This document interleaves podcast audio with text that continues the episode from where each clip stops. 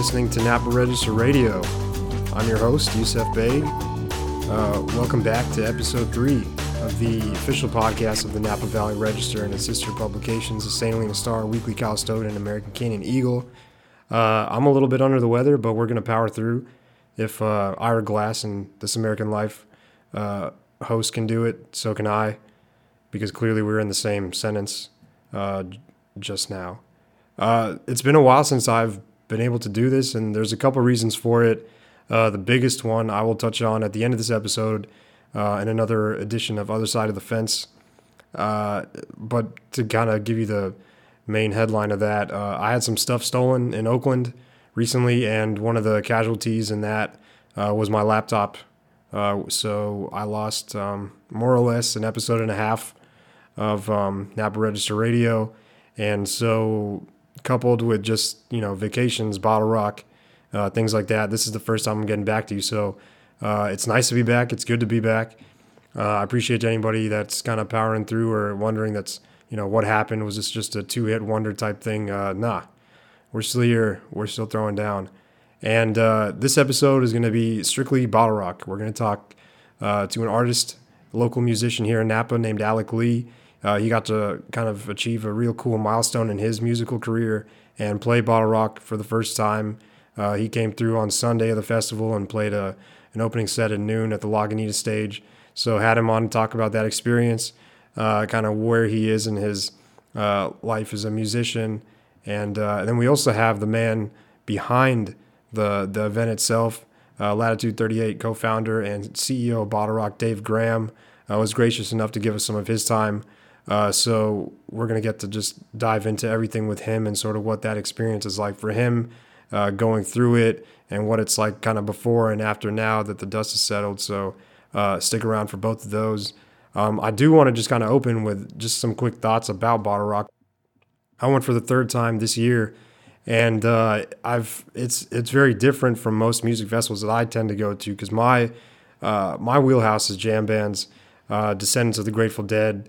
I know it might be kind of unexpected to hear, but that's kind of where uh, my musical tastes lie. So uh, I'm used to camping festivals. I'm used to kind of being submerged in nature uh, in this kind of unique space where you're detached from the world for a few days and all you really have is this community uh, that you're just quickly propped up in for a few days and uh, kind of sharing this really beautiful collective experience. So Bottle Rock and, and other city festivals like it are, are kind of unique in that they uh, they just kind of uh, appear in town. They throw up tents. They put stages together, and uh, this like massive following of people just sort of uh, descend uh, upon this location and sort of overtake the town. And it's cool to see Napa sort of have that energy and the atmosphere and vibe that comes along with it. There's after parties and pre parties in the days before the show, and it's really become this massive, massive thing. And it's a it's a real event for a lot of people.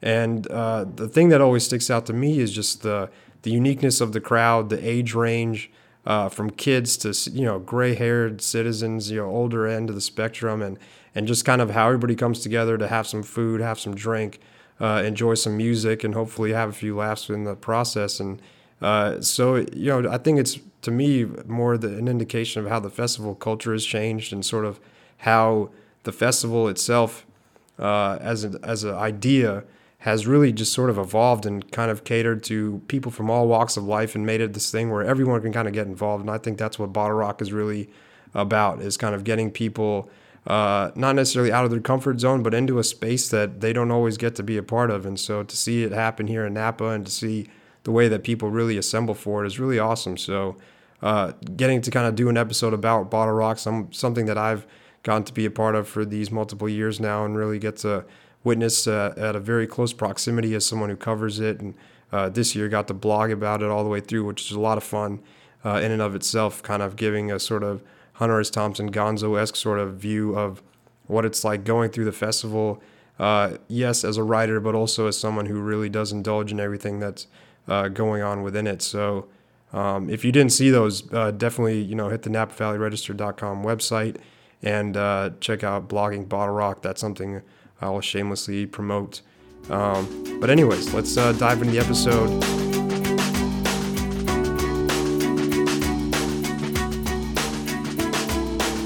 Dave Graham is an interesting cat.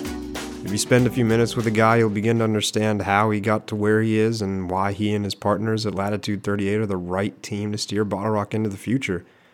Dave is a Napa native, a vintage high graduate, a very successful entrepreneur, and someone that takes a lot of pride in the local culture and putting it on display at his festival. His business acumen is impressive, and his dedication to making Bottle Rock a coveted national and even international event becomes apparent when you hear how technical and even surgical his approach is. Uh, since his interview was one of the recordings I lost, he was gracious enough to once again open up the doors at his downtown Napa office and talk about Bottle Rock in a seemingly more relaxed way, which is obviously because the 2017 edition is now in the rearview mirror and they're well on their way to planning 2018. Uh, we touched on what it's like for his team immediately after the event, how they tackle all the moving pieces, and how a Bottle Rock lineup comes together. He's an intelligent guy, and I really enjoy talking with him. So, lend your ears to Bottle Rock's Dave Graham.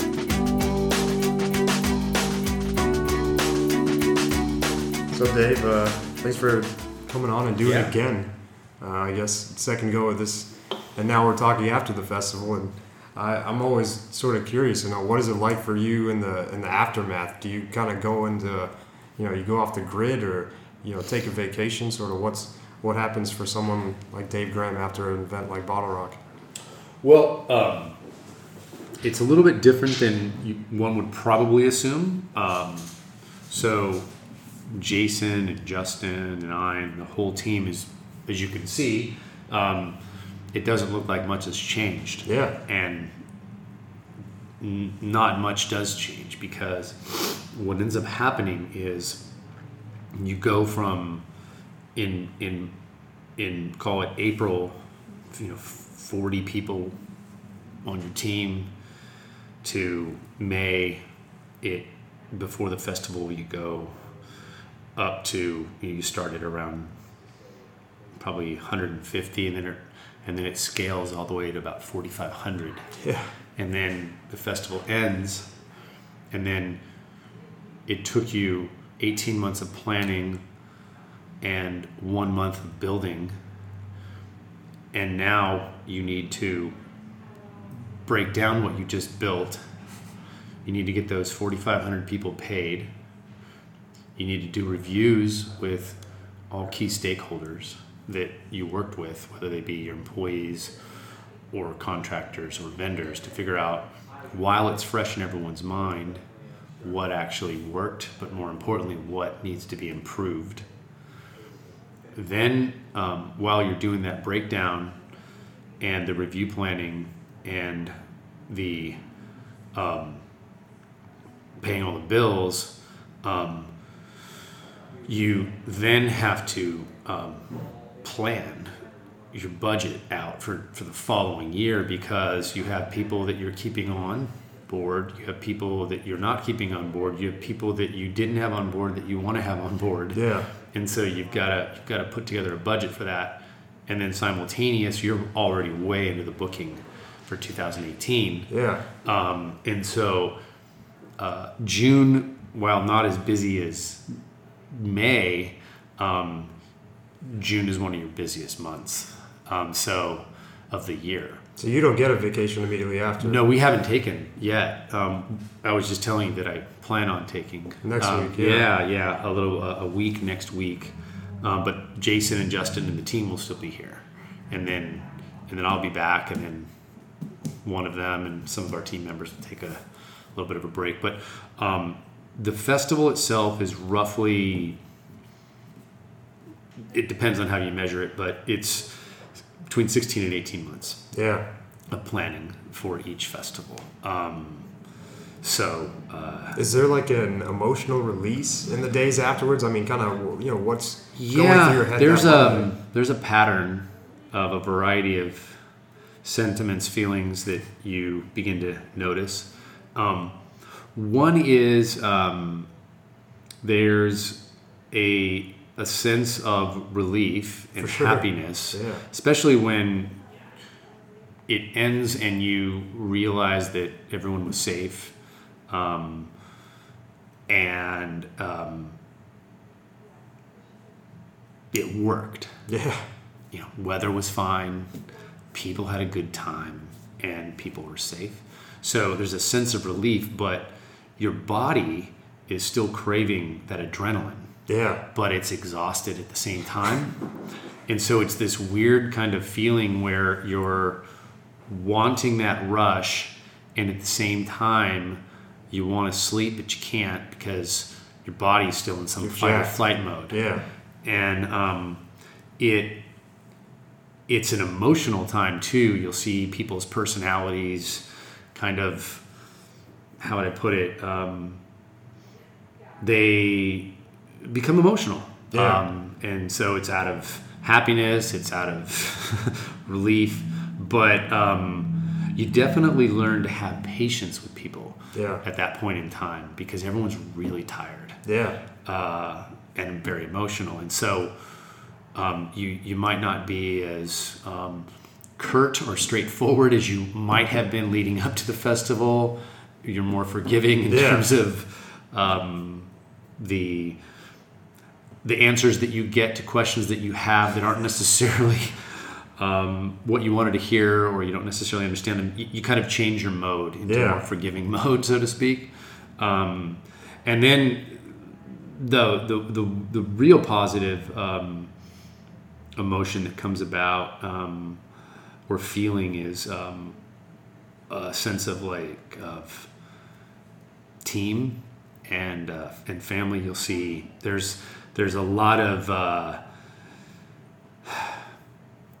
a lot of hugging that goes on at that point in time. A lot of high fives, Yeah. um, a lot of fist pumps, a lot of bro hugs, Yeah. um, a lot of winks Yeah. um, a lot of nods, you know, all the things that kind of Just we, affirm we, just, we just we just went through something pretty cool, Yeah. and we got through it. And uh, it if all of us didn't do our jobs, it wouldn't have happened. And so it's it's a proud, proud, Yeah. happy moment for the That's like part. a not a pleasant recovery. It sounds like. yeah, it, yeah, it's it it is, um, it is, but it's uh it's schizophrenic, Yeah. that's for sure. I mean, when you look back at, at the, this year's festival and this weekend, I mean, what, what is there anything that stands out to you from the experience itself and, and what you guys were able to offer? The the music, the the food, the the spa. I know was a big hit. I mean, just sort of what what stands out to you about this year's Bottle Rock? Well, you know, um, one was that the um, the community was r- really proud of it. Um, everything that that happened, the um, overwhelming feedback has been um, nothing but positive, and that not only comes from our general members of the community, but local leaders um, at every level Yeah. um, when you hear positive feedback that they feel like the city and the community and the valley was represented in a way that um, really was something to be proud of.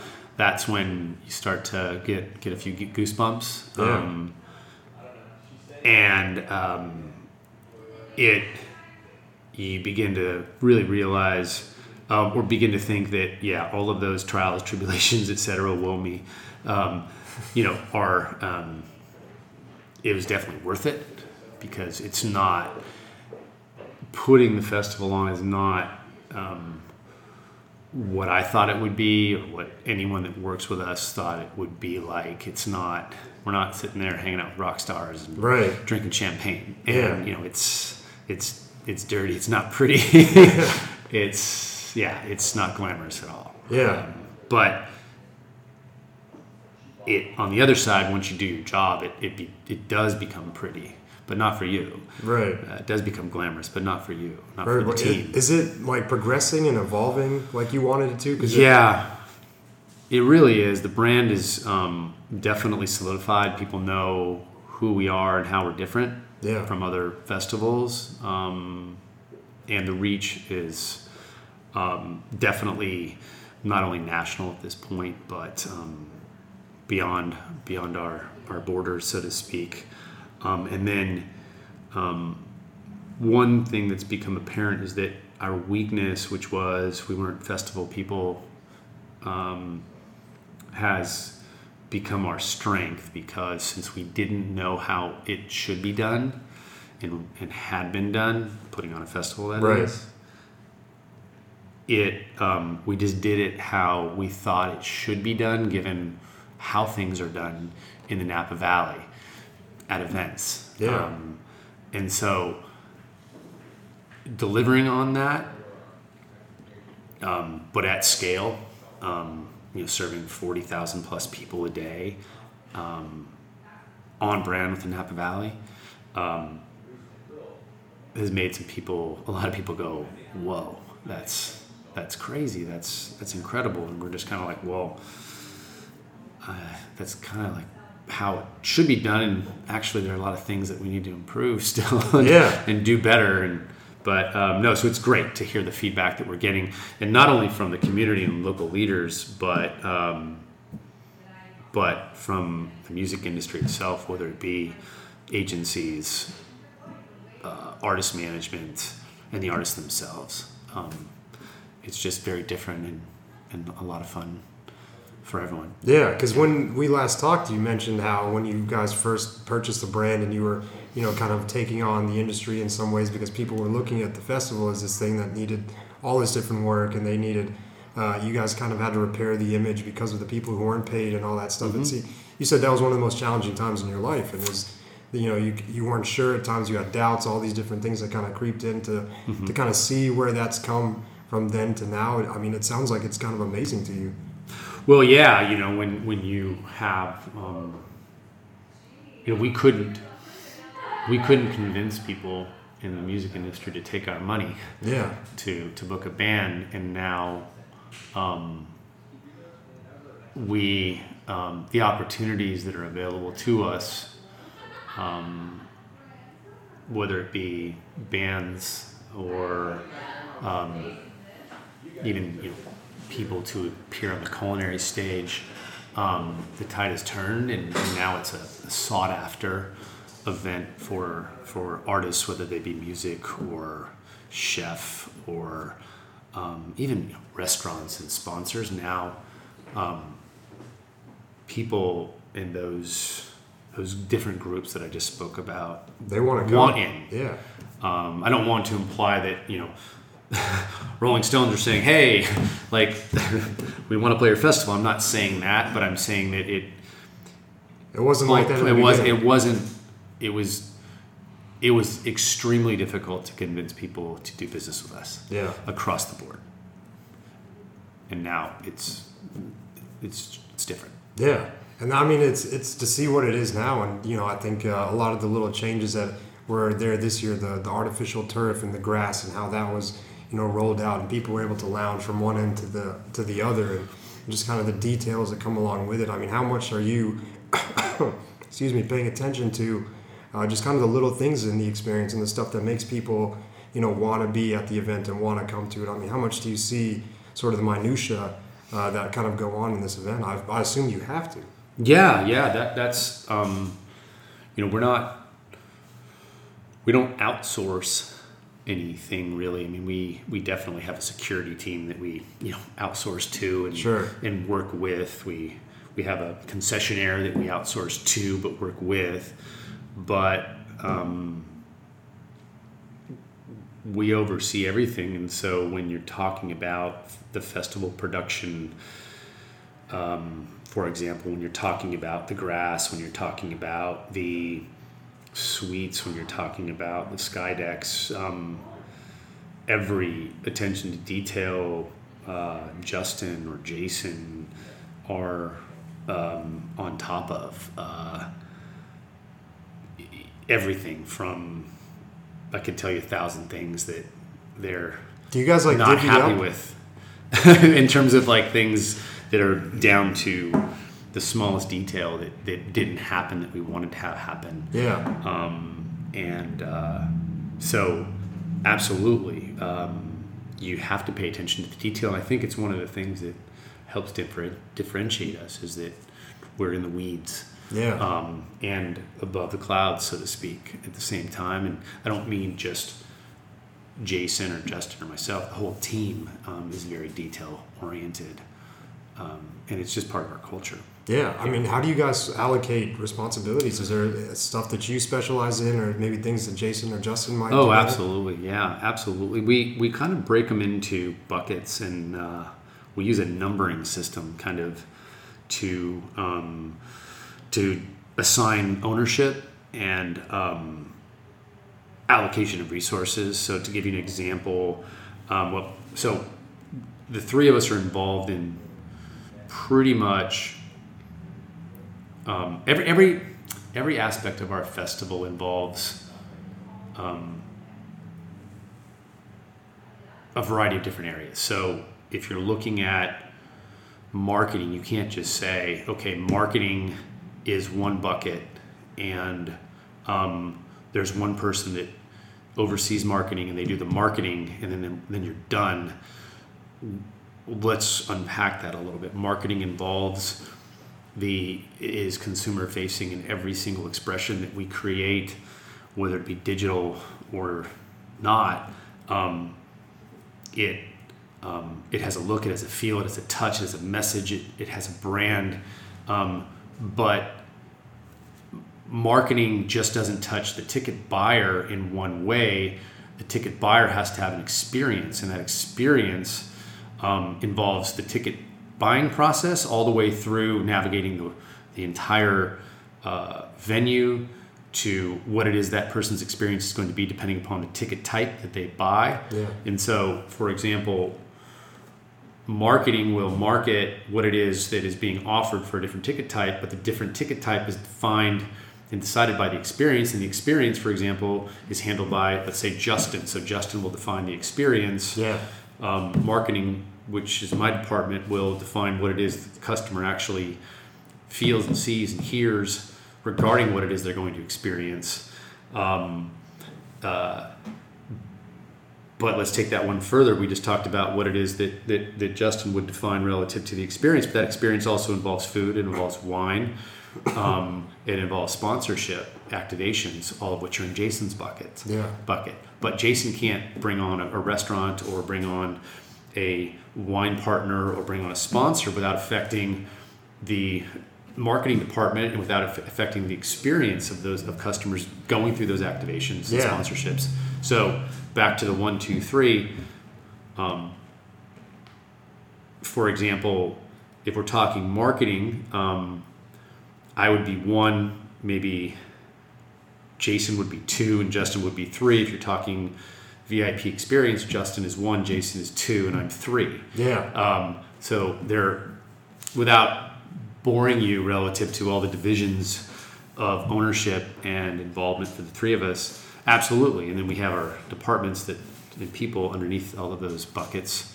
Um, and uh, ultimately, if you have a one in your column, you're ultimately responsible. But if you if you're two or three, you have a job to support the person that's number one in that, that area. Yeah. So I mean, it, it's it's almost like you guys have really constructed this like uh, it's like a Venn diagram type of like work atmosphere, and everybody overlaps in some Yeah. ways, and there's this. everyone's everyone knows what's going on. Yeah. Um, and everyone has some sort of involvement in in each of the buckets. Some sometimes more than than than other times. Yeah. Well, you said you guys are working on the lineup now and putting together next Yeah. year's festival, and how, I mean, how's that going? I mean, what what is the process like? Uh, I guess sort of putting a lineup together like this. Uh, it's it takes a long time, um, and you know it goes back to your customer, right? And who's your customer? What is they want, and then once you figure out who your customer is and what it is they want, then you need to look at who's actually available. Yeah. and and then once you understand who's available, then you are um, looking at at price points, demographic for that particular band, what their call it album cycle is and release, and where um, they're going to be touring and routing, and whether or not they're part of uh, a route that actually is in line with where you know our venue, our festival is, and Right, if that's right. the case, okay, that particular band is this kind of genre. All right, well, we only can have X number of bands in this kind of genre, and by the way, that genre has to play against this genre, and that genre has to play against this genre. You need to have, in other words, in other words counter program that's well thought out so that you can actually distribute the crowd Yeah. in a very safe and uh, pleasurable way. Um, and so that you couldn't have four rock bands playing at the same time. Right. And so, for example, and so um, each band, you know, 82, 83 is surgically placed and decided upon, and um, it it takes a good nine months Wow. to, to build a lineup. Yeah. Like so when you guys do actually make the announcement, that is literally just about as close to it after putting it all together as it could be. Yeah, last year we were done in September. Okay. More or less September, October, And the, the announcement was December, uh, January. January. fourth. So so we're in the thick of it right now. Yeah. Um, So there is there really isn't like a well, I mean, there kind of it's not maybe a formula, but there's sort of like an algorithm in a way that you to a certain extent, based Yeah. on what our customer um, experience needs to be and what they're looking for and what they're asking for. How do you? I mean, how do you define that? I guess when you sort of Yeah. put them all together like that. Well, I mean, it. There's there's an art to it. There's a science to it, right? So it's kind of like accounting. yeah, um, probably more of an art than a science, but uh, um, the so sh- certain if, if let's say let's say if if um, part of what makes bottle rock really unique is that um, in most festivals you have kind of a the demographic is roughly 19 years old to 25 years old for sure. um, our demographics like 9 to kind of you know, Any- 85 yeah. 90 and if, and if you look at a bell distribution curve normal distribution curve roughly the medium kind of the, in the middle the fat part of the curve is rough, roughly 30 year old 35 year old but you can't um, but then you have a lot of people that are older than 30 35 and a lot of people that are younger than 35 and so what you can't do is book a lineup that skews older in terms of that distribution curve because young people won't like it. They Yeah. won't think it's cool. And believe it or not, older people care what younger people think. Yeah. we figured that out a long time ago, four years ago. Um, and so we tend to book a little bit younger, but make it approachable. So I'm 45. So we'll book something that's more approachable to someone in San Francisco. You look at the demographic, kind of average income, etc. Yeah, Um, and then, but we'll make that music approachable to someone my age Yeah. and older. Even though I may may not, someone my age may not know what that, what the name of that band is. When they hear someone that they whose opinion they respect say, "Oh, you got to check this band out," and then they hear the band itself and they're like, "Oh, wow, this is." Judah and the Lion, never heard of them. Like, Yeah. wow, this is pretty cool. I actually never thought, you know, I'd like something other than Tom Petty. And right. that's that's where the aha moments happen Yeah. and that's where you turn someone who historically hasn't been a live entertainment person into a live entertainment person and uh, that's that's fun but it's hard because if you skew too young then you ostracize someone my age and older Right. and if you skew too old you ostracize someone younger than me and younger Yeah, and uh, and so um, it's a you have to be very very s- surgical about it and Yeah. uh, yeah it's it's it's there's there's a lot of pressure on it believe it or not it's it's a, it's yeah. an amazing thing just because I I think that's the thing I always sort of marvel at is how Yeah.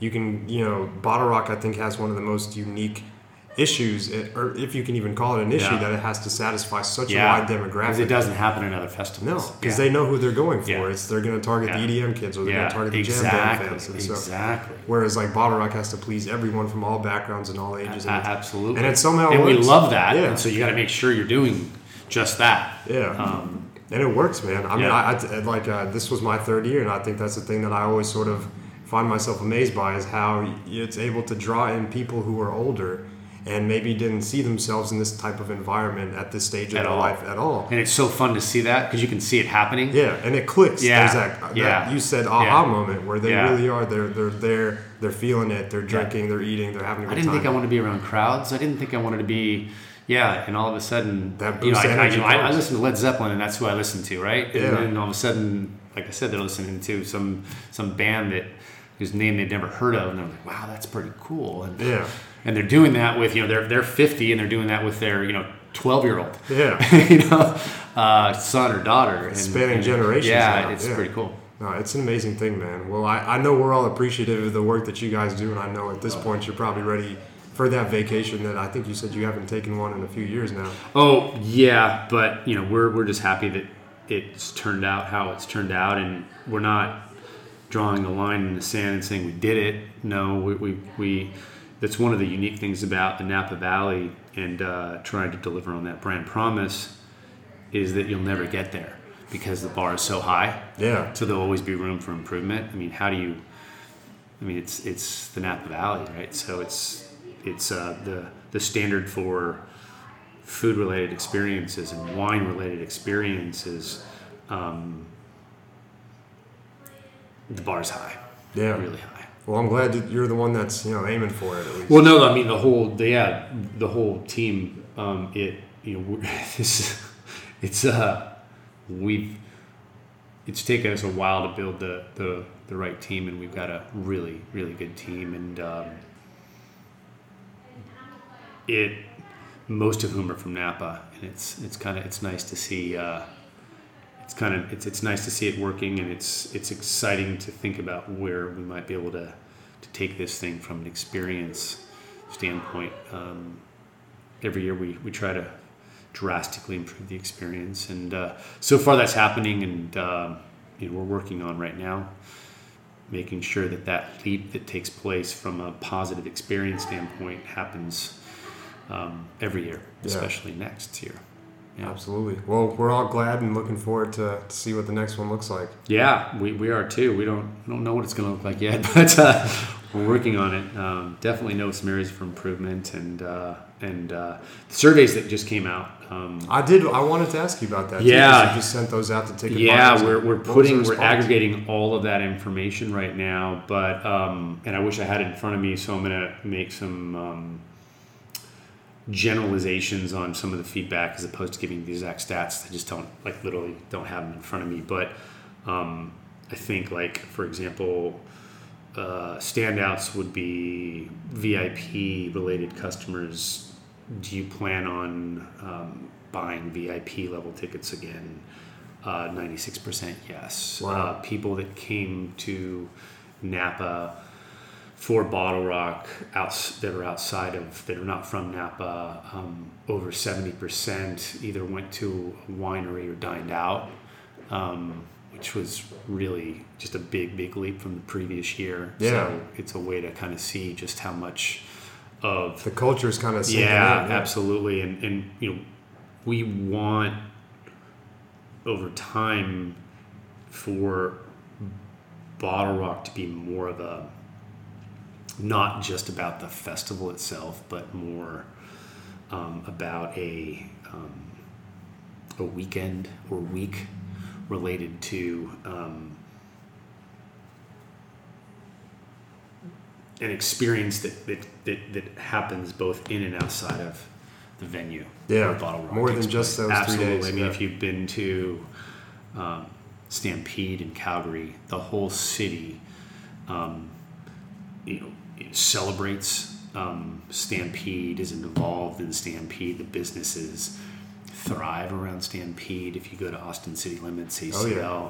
the entire city. It's not just about the festival. In fact, um, last the last time I went, um, I spent more time outside of ACL. I spent more time outside of the festival than I did in the festival because there's Yeah. just so many things going on.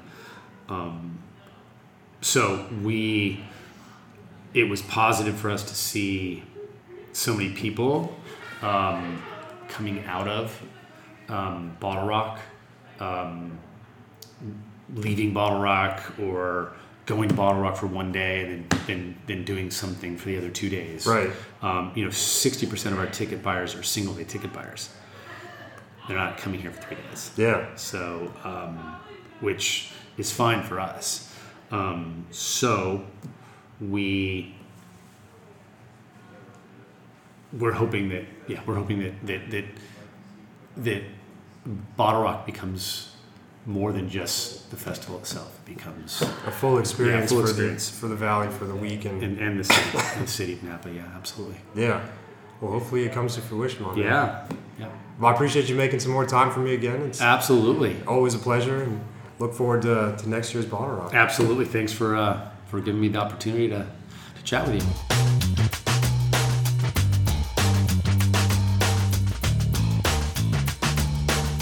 In a lot of ways, Alec Lee embodies everything you need to have if you want to be a successful musician.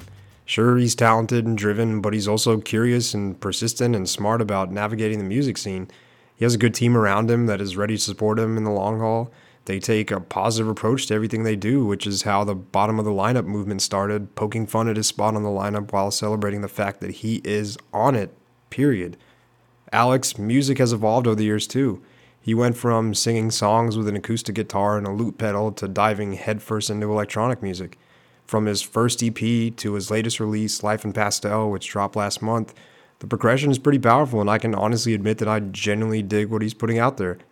Uh, Alec is a goofy guy and scatterbrained like most musicians, but it makes him a pretty fun person to talk to. So uh, give it up for the artist who may very well change the reputation for music that's grown right here in the Napa Valley, Alec Lee.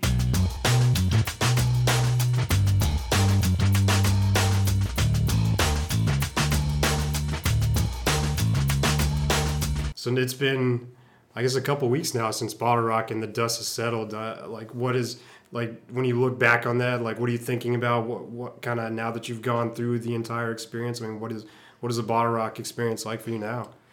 Um, I feel like my my view has now been tainted, just just because uh, Bottle Rock just was an amazing festival, and I was I felt like I was treated way better than I should have because you know I'm like at the you know the, the bottom of that whole lineup and and uh, we were just able to go wherever we wanted to afterwards. You know, people were just giving us you know, food and everything. But I think that's just like the stuff after. Like when it actually happened, like actually performing at Bottle Rock was probably one of the coolest experiences that yeah. I've had. What was the turnout life. like? Were people there at noon? I think we had it. Yeah, I think we had about like 80. That's not 80, bad. 80 to 100. I think people stopping in and by, and then also just people staying. Because the Lagunitas stage is like right by the entrance. So, like, people, if they just catch a vibe when they're coming in, they're like, all right, let me check this out. Exactly. And I think that's why I got so lucky with that, is um, because I was on Sunday. Um, a lot of people aren't going to be rushing to the to the main stage on Sundays. Right. Or, you know, in the morning, like I saw, like I, I you know, uh, people aren't rushing to the main stage. People aren't rushing to the other stages immediately.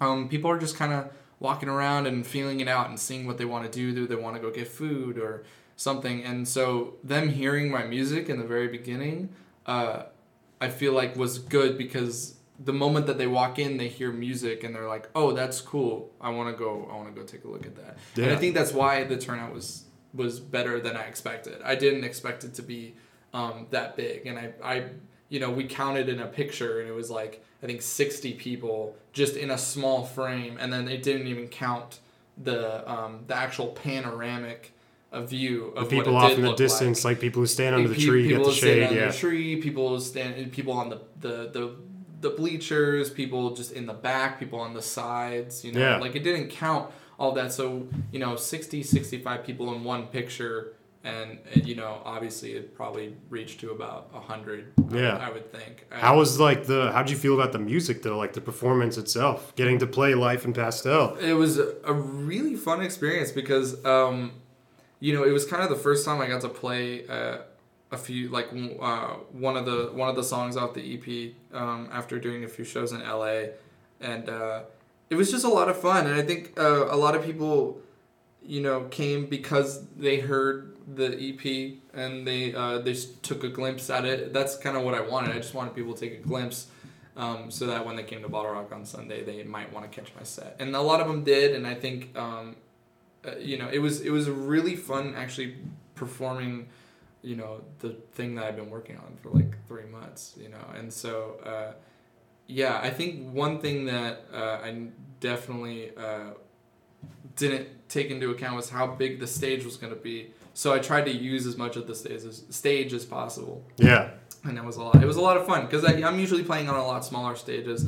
I'm very confined, you know. So getting up on a stage where I have a ton of room and I can walk around and, you know, there, you know, I'm expecting them to only give me like two microphones or three microphones, and they gave me like five of them, Yeah. so that I'm like constantly have something to walk around with, and you know, they were the stage managers, the um, the crew, uh, everybody at the Lagunitas stage did was just amazing. Like they were just some of the nicest people. Yeah. and just really helped me out with whatever I needed, and and uh, yeah. So. Have you gotten any like feedback of like people like told you like, hey, I saw you here? Like, have you have your followers gone up? Like, kind of what's the response? Um, yeah, uh, I got a lot of really good feedback. Um, and that was that was good. It's funny. I look over footage and you know I look at I look at my performances like very critically. So you know I'll look at something and be like, oh that was dumb. I didn't do that, or oh I should have done this. But it's everybody that came up to me um, afterwards or you know messaged me or sent me something they were like that was really really good like you- you, know it was an improvement over like my last shows and and um, i think you know it, it was a really good starting point of like okay now i see where i can be and where i'm at right now and i want to get you know to a bigger stage and i want to be able to have more people there and, and stuff like that so and um obviously like in crowds like i'm not you know i'm not gonna lie of course there was people there that were just there for the bands that were coming after me Sure. and they didn't obviously were not that into it and they didn't really care like i you know i saw a few a few of those people and that happens at every show i'm actually one of those people that if i really don't care about the band. I'm not really gonna you know like Pay if i'm not into it i'm or- not into it. Yeah. like you know and i completely understand that. And so um you know but it was cool that they were there and you know some of them were you know bobbing their heads and whatnot and uh, you know new people saw me and they you know got a glimpse of what i do and so i think that was really the most I mean, thing. bottle rock is like it's it's kind of a weird thing because you've been a couple times now. Like there's there's such a like wide demographic of people that go, and a lot of people like aren't necessarily always going for music. They're going for food and wine to hang out to to get drunk to do whatever. It's like there's not always people who are maybe as receptive to music as you might have at other music festivals, and I think that's what makes kind of bottle rock unique. And so you might turn someone on, or you might just you know have someone that's standing there just because they just kind of want to go, or you know they just wanted to be there. It's like this weird. It's kind of a weird crowd sometimes. That's always the thing that kind of stands out to me from it. Yeah, I, I, Bottle Rock is definitely um, a different experience when it comes to uh, festivals. Just because Because what have you been to like other festivals? I've been to uh, Outside Lands, Yeah. uh, which was very different. very different, and and it was really different just because um, it's definitely a younger crowd, for sure. and um, It's more not to- engaged, too. Yeah, no, well, not like this isn't to make Bottle Rock seem like oh it's living in Bass or something or like there's you know it's there's not enough like young crowd there. Like no, Bottle Rock is actually very like they they do very well for like the, the younger people that Yeah. want to come and, and stuff like that. And but you know, um, Outside Lands just has that kind of everybody there. If I was playing at Outside Lands, I would just fit in with the mold. Yeah. Because a lot of the artists that play there are alternative rock bands and electronic artists and rappers and stuff like that. So I feel like I would fit in the mold a lot more in, at, at Outside Lands. At Bottle Rock, I feel like it's really great though because I also stand out a little bit at, at Bottle Rock. That's Um, true. You know, and Bottle Rock is just was so good this year. It was Yeah. so good this year, you know, and um, I think I was just really proud to be able to, you know, play it and be a part of like that experience, and you know, because they just they did a great job. Yeah. Who else did you see? Like that Um, really like stood out. Like anybody else you enjoyed? Uh, I was really so I saw the Naked and Famous, which was a really good show. That was a great show that um, they did.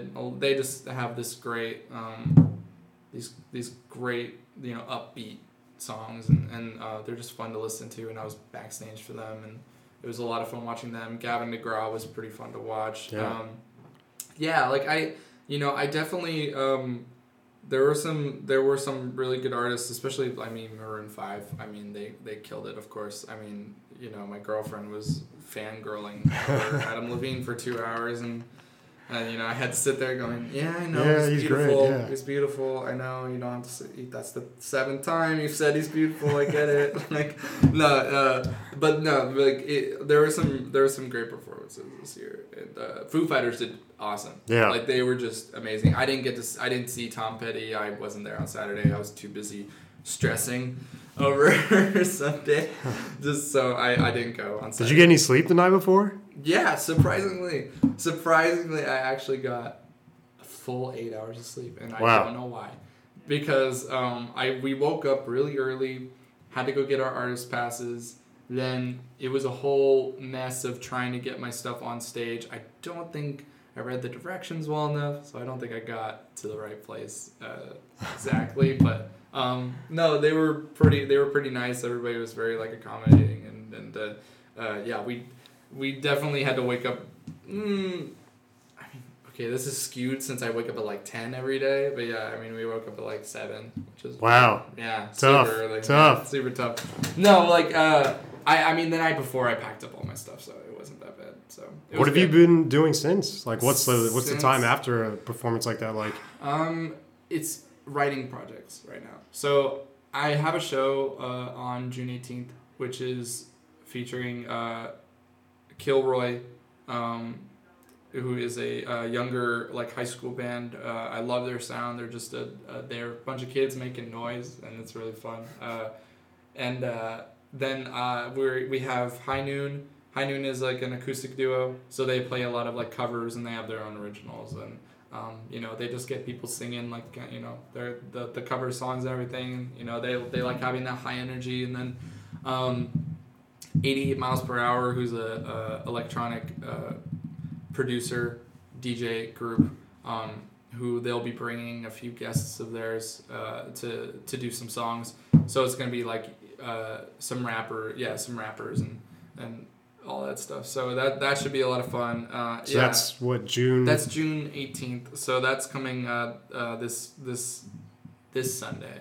Is it this Sunday? it's a week from Sunday. I should know this. You should know this. I this. feel like I should know. I feel that's the thing. Like uh, after it, I've been so um, all over the place because I feel like because of Bottle Rock, I have to, um, you know, put together film, you know, from Bottle Rock, and then send it to people, you know, trying to, you know, uh, get more get, shows. Get more, get more shows. Uh, get more people looking at my music. Uh, more connections and stuff like that. And then like, uh, you know, yeah, sending more uh, emails for shows. Um, writing new songs for not for myself, mostly for uh, other other artists because that's kind of something I really want to get into. Really? Um, yeah. So uh, I've been like kind of just lucky enough to have the opportunity to make a song uh, for someone I won't say who, but like write a song for a few specific people, um, and actually be able to present it to them. Yeah. And so, because a lot of the time, like you know, it won't like if you wrote a song and sent it off to this person's like email or management, it probably wouldn't get looked at or anything. Uh, Right. luckily, I have I I I've been able to uh, show it to like the, I've been able to have the ability to show it to people um, that might want to. Uh, use it in their in their projects and their albums and stuff like that. So that's something I'm really working on right now is is writing for other people, and it's kind of been a challenge. That's interesting. Never really I feel like that's something that people don't really even think about that much. You know, you like hear a song and it's from an artist, and you just kind of assume it's always like that person's lyrics and stuff like that. And like the people, I guess, like you, uh, I guess, I, why? I guess, where did you find the passion for that? I think I think it's really a connection thing because I really love um, I really love making people something that they'll they'll like. And so you know my goal for writing hopefully writing a song for someone or, or producing for someone is to make them happy with their product and make them happy with uh, what I what I help them make. And not necessarily writing a whole entire song and giving it to them and be like okay here's your song. It's done.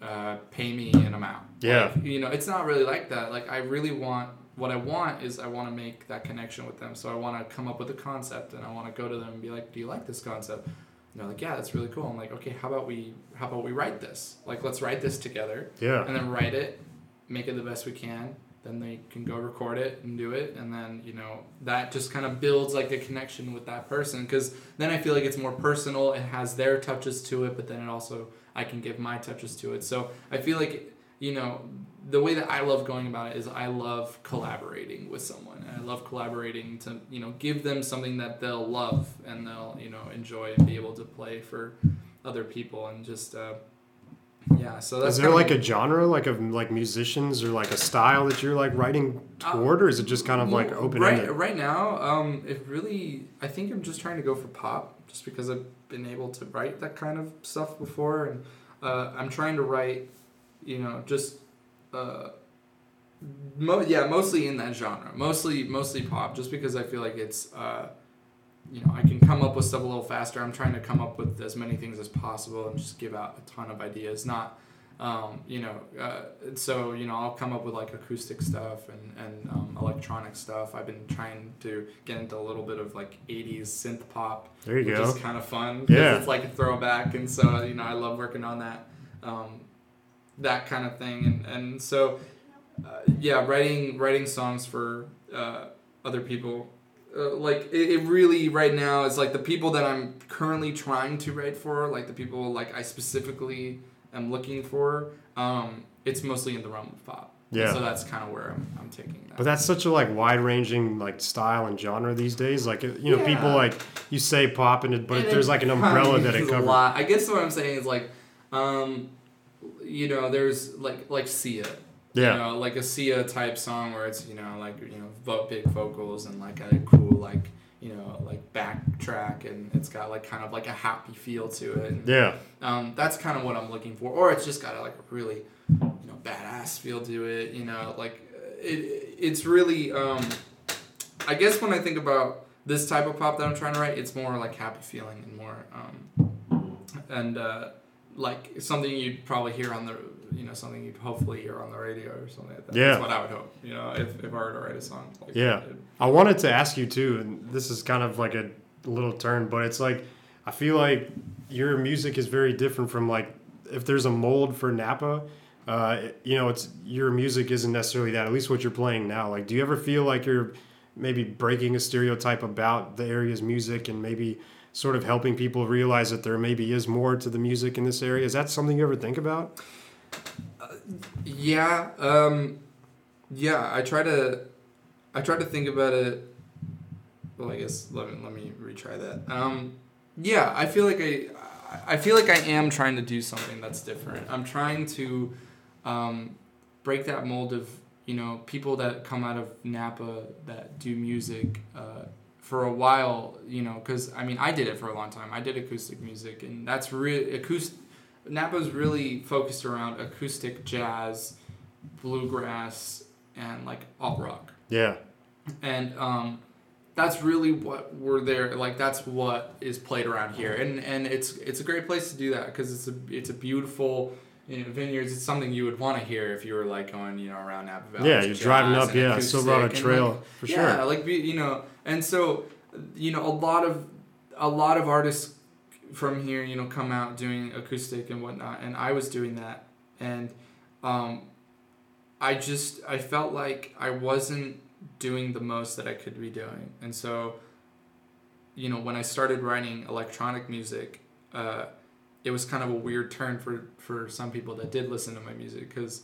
Um, they were like, okay, this is kind of different. I don't know if this, you know, will work for you or uh, something like that. Or they didn't know where I was trying to go with it. Um, you know, so there was a lot of pressure to like make, you know, more acoustic music because, you know, it's just what'll get me shows around here. It's what'll Right. get me um, more gigs like close around the Bay Area and like Petaluma and stuff like that. And, um, but I guess I thought of it as like, if, yes, I could do that and it'd be easy for me to do that but I feel like I can go a lot farther with this electronic music. So yeah, I guess breaking the mold. Like there's there's great people around here. There's I'm and I'm not saying that the you know we're stale or anything because there are uh, people in Napa that come out with great music For uh, sure. You know, and so I think what I'm just trying to do is I'm trying to just give uh, an alternative to that. I'm trying to you know instead of uh, you know because if you go to Porch Fest, it, it is a lot of like acoustic and, and, and bluegrass and jazz bands. And Yeah. So what I want to do is I want to um, kind of give people a different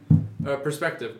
Uh, if if I were to be playing Porch Fest, like I'd love people to walk by and be like, "Oh, that's different." Like, "Oh, that like that that's a crazy electronic chorus. Where is that coming from?" You Yeah. know, and they just it piques their interest and they want to come by and take a look. Because I would imagine if you're like a Bay Area promoter or something like that, and you see like there's this electronic artist and he says he's from Napa Valley, like you're kind of like, wait a second, like I've never really seen anybody that wants to play in my venue that's from Napa before. It's kind of like a, you know, you might be almost like pioneering, like a, I guess, kind of a movement in some ways. Um, I almost don't want to say that just because like I can say it, then. I you can say you it. can say it, and thank you for I appreciate that because that's that's really cool. I think um, I just uh, I think there's people that have done electronic music in Napa, but the thing is is not singer songwriter, um, and I think that yeah I'm I want to kind of break that mold, and I kind of want to I want to show people that you know just because you're from a certain place that has a certain genre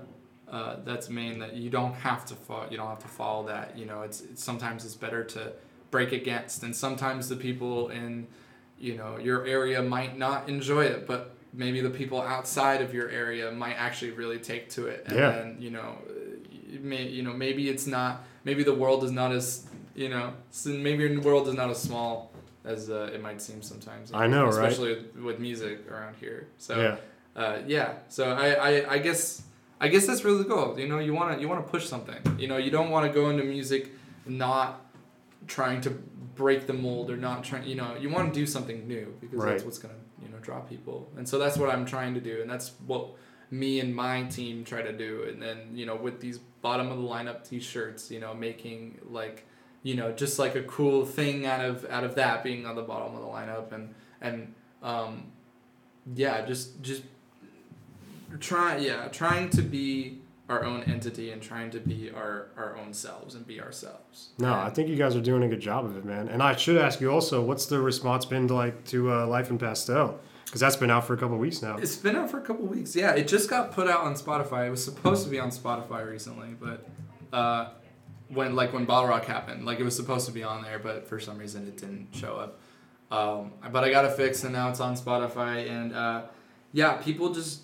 uh, you know people still message me saying like this is this is really good like i really like this. And and i knew like just because i was gonna release something it doesn't mean it's gonna just immediately shoot skyrocket uh, you know to the stars. Like it's you know but i feel like with this ep and it's doing really well uh, with people who hear it and like actually take a look and take a listen that um, i am gaining more fans slowly but sure slowly but surely i am. And uh, with uh, what I plan to do with this EP is really kind of milk it and kind of you know push it for a while and not really release the next project uh, for for a little bit. And if I do release another project, I, I, you know I've been thinking about doing a more of a collaborative project with maybe some rappers and um, some other singers and just just a project like that. And then you know I would save the the final um, installment of the Heart trilogy. Uh, you know, for later and maybe the next year um, when I feel like I have enough people uh, looking at my music. And so,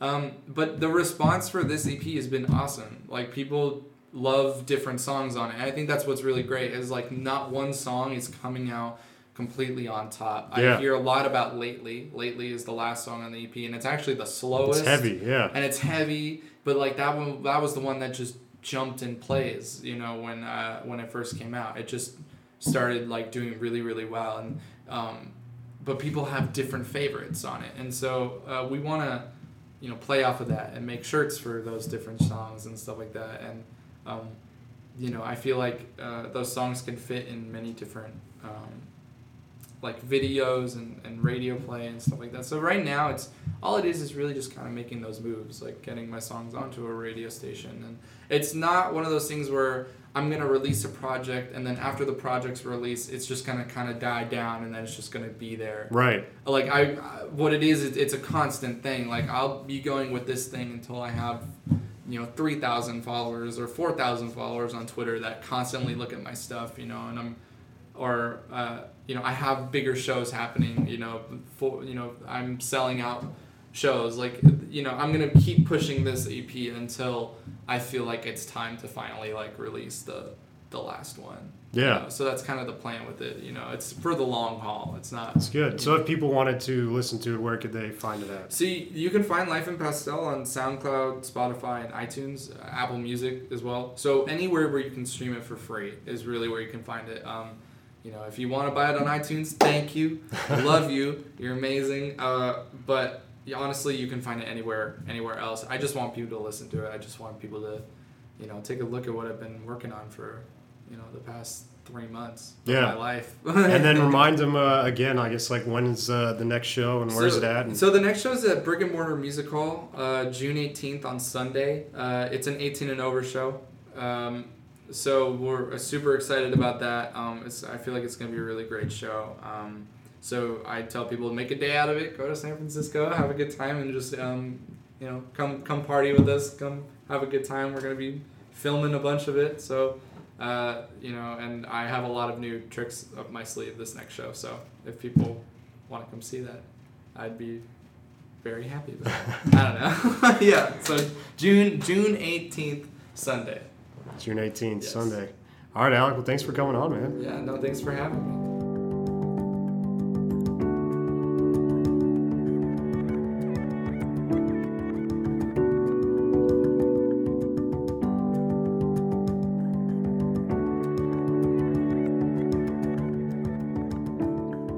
This edition of Other Side of the Fence, a now award winning column, humble brag, brought to life in this podcast, is about one of the more memorable days of my life, and as you'll soon see, there are quite a few reasons why. And like last time I did this, the city of Oakland plays a major role in the way that night ended. So, here it is.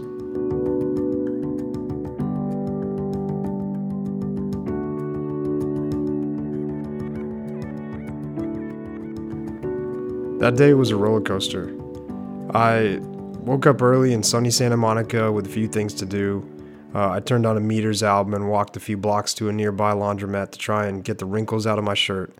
Uh, the crappy motel we stayed at that night didn't have an iron, and since Spirit Airlines charges half of your soul essentially to bring any kind of reasonably sized bag on, uh, I had to fold it up in an unusual way.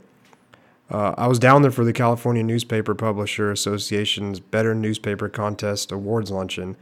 Uh, the Register sent down myself, star editor Dave Stoneberg, and his wife Joni to represent Napa Valley Publishing since the Star was responsible for 10 of the 21 awards our paper won this year. And six of those were for yours truly. Everything about the weekend had me riding high. Before the luncheon began, the three of us walked the beach all dressed up while everyone else was wearing as little as possible. You know, part of me, you know, wish I had some random sheets of paper to hand out to people like I was a, you know, lost Southern California Jehovah's Witness. But we hit our first roller coaster drop early in the luncheon. Dave was randomly checking his email because press releases on CNPA winners were slowly being trickled out, and he got one he wasn't ready for, but many of us were expecting. Our beloved colleague and friend Pierce Carson passed away the night before, just days from his 50th anniversary as a registered reporter. And Pierce and I became close during my first year when we were at the old office and the editorial staff was working in trailers in the parking lot because of the earthquake. You know, Sports and Features shared a trailer, so I saw him daily whenever he wasn't traveling. We mostly talked music, but occasionally touched on life or politics or other travesties of the human condition. You know, I loved his stories about the old Napa or his weird long nights in San Francisco. I think I was his window into modern music and current Bay Area culture. I think I made him feel younger and still connected to the places he used to tear up when he was my age.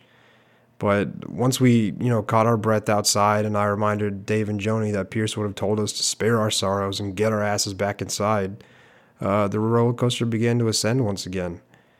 And Napa Valley Publishing received six first place awards and 15 second place awards. Two of the first place awards were mine. And it was surreal to see and hear my name so many times besides all the great reporters and editors and photographers in the most populated state, state in the country. It was gratifying and validating in a lot of ways. And I was honored and humbled to be a part of the whole thing. And it just was surreal in every possible way. So, after a few celebratory drinks, we flew back to Oakland, and my girlfriend picked me up from the airport and treated me to a dinner at Mua. Uh, we had a few more beers at Drake's afterwards. It was an amazing night, and I was celebrating with the only person I wanted to celebrate it with, and the roller coaster was honestly as high as it had been all weekend. But then it crashed. We walked back to her car, and in her rear side window, uh, it was completely smashed. Her back row was pushed forward, and both bags that we had stashed in her trunk were gone. And it was pretty clear whoever took our stuff had been watching us. And in sort of a daze, you know, I tried to put on a stronger front, but inside I'm reeling. You know, I told her that we couldn't play the should have, would have, could have game, but the losses were bad. My work laptop and digital tape recorder were gone, and with them a fair bit of important content, you know, specifically for this show and an investigative series I had been working on. Uh, my car keys were gone. Uh, so were my prescription glasses, a bunch of clothes, a pair of shoes, personal effects. I mean, the only way you maintain yourself in that moment is to acknowledge that we're both okay and they're just things. They're replaceable, but it's a hurdle and a setback to do that, and it's also costly. But I think the biggest loss was my relationship with Oakland. You know, I've made a lot of memories in that city. I even talked about this at the end of the last episode. I've covered the Warriors there. I've gone on dates.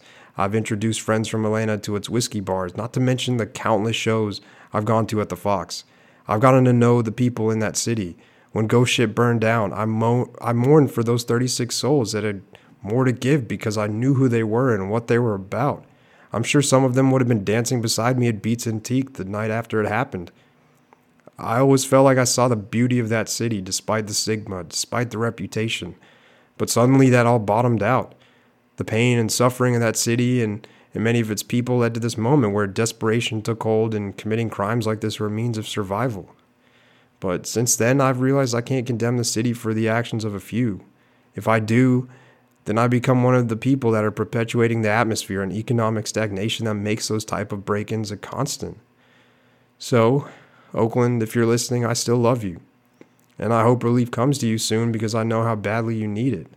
And I, hopefully, when this episode airs, the Warriors have brought home another title and we can all come together on good terms and enjoy the things that make you beautiful because I still see that.